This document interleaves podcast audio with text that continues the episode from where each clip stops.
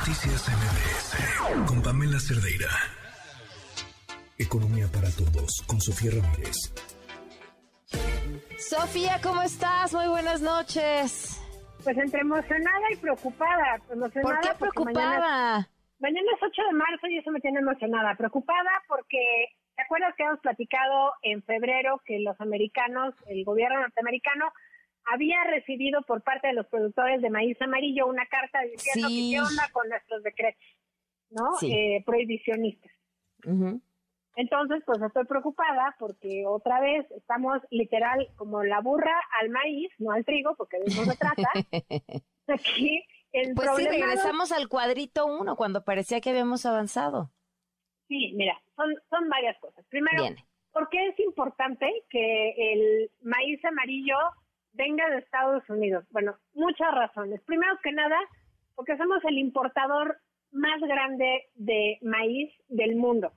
Importamos maíz amarillo, no maíz blanco. Somos autosuficientes en maíz blanco. Ahí tenemos un problema distinto porque pusimos aranceles a la exportación. Es decir, no podemos exportar maíz. Los productores nacionales no pueden vender el maíz en el mercado internacional, incluso si les sobra, ¿no? Pero ese Ok. es otro problema. Ahorita vamos a hablar de maíz amarillo.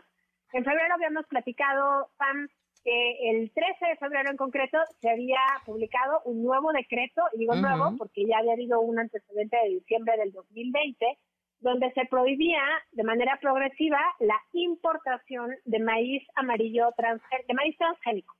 Entonces, en febrero de este año dijeron no todo el maíz, solo el maíz amarillo.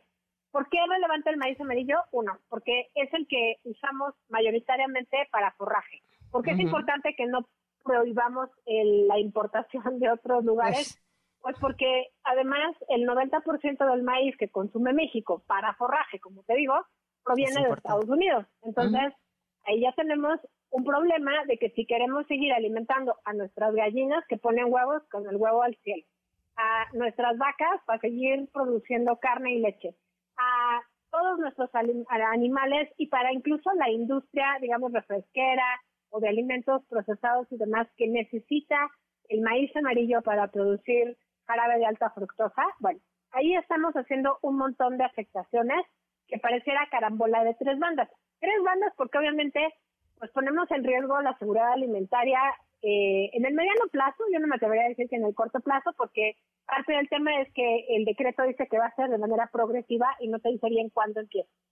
Punto número dos, el decreto sí permite que se importe, digamos, maíz para los animales. Ah, ok, entonces ya no tenemos el problema de los animales, pero punto número tres, y creo que aquí va el fondo del asunto, el gobierno norteamericano, con toda la razón y en los términos del tratado que tenemos firmado con Norteamérica, dice, no me estás presentando información científica que respalde tu prohibición de eh, comerciar con maíz transgénico porque dices que es malo para la salud.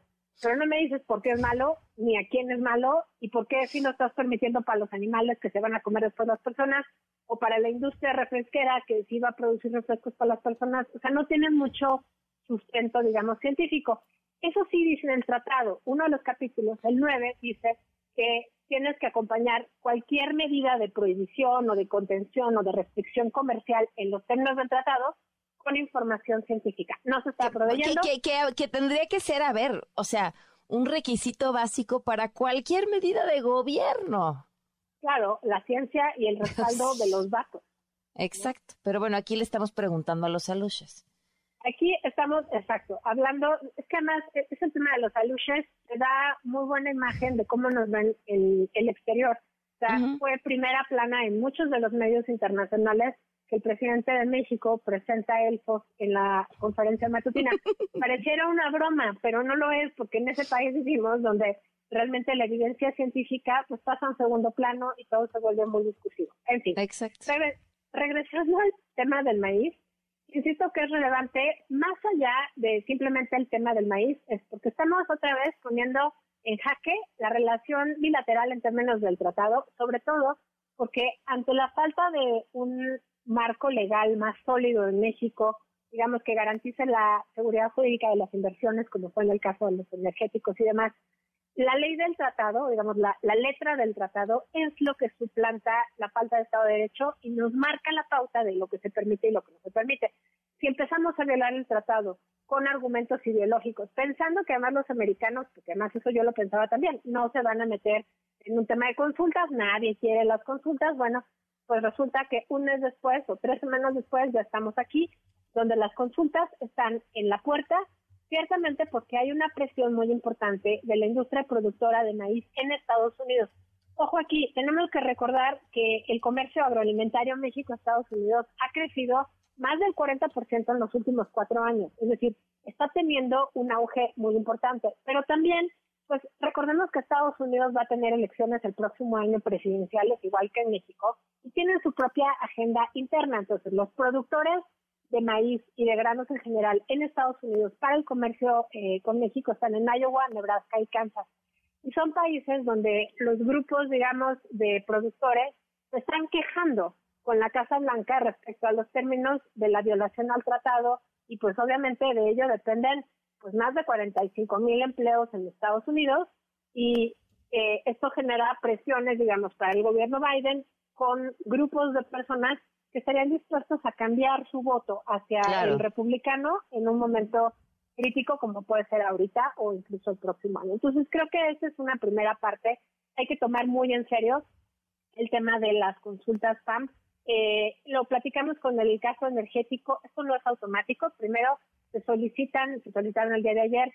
Eh, las consultas dura 30 días, digamos, la, la, la solicitud de consulta. Se inician las consultas y vienen 45 días eh, máximos para o recibir la petición formal del panel o resolver las con consultas el argumento.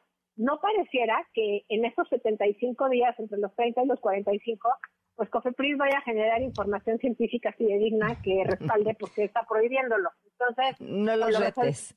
No, hombre, aunque, aunque lo resuelva en términos políticos, no va a estar resolviendo el fondo, que una vez más mete mucho ruido.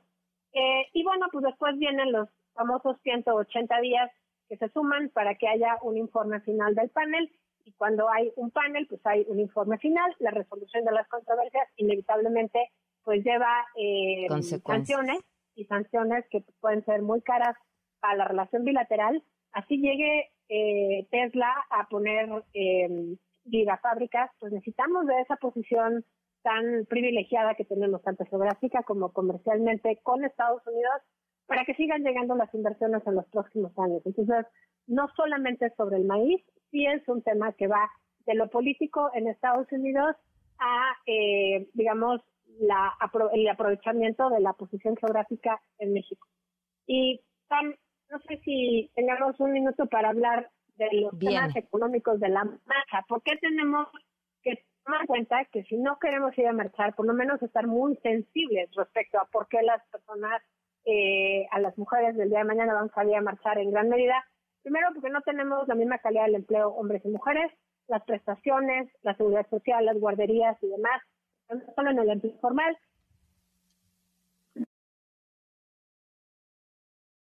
Mujeres. Ya, te estábamos perdiendo, ahora sí. Ah, perdón es que yo que el empleo formal eh, o el empleo general es de mejor calidad para las mujeres, porque en un empleo registrado ante el IMSS y eso implica menor acceso y demás.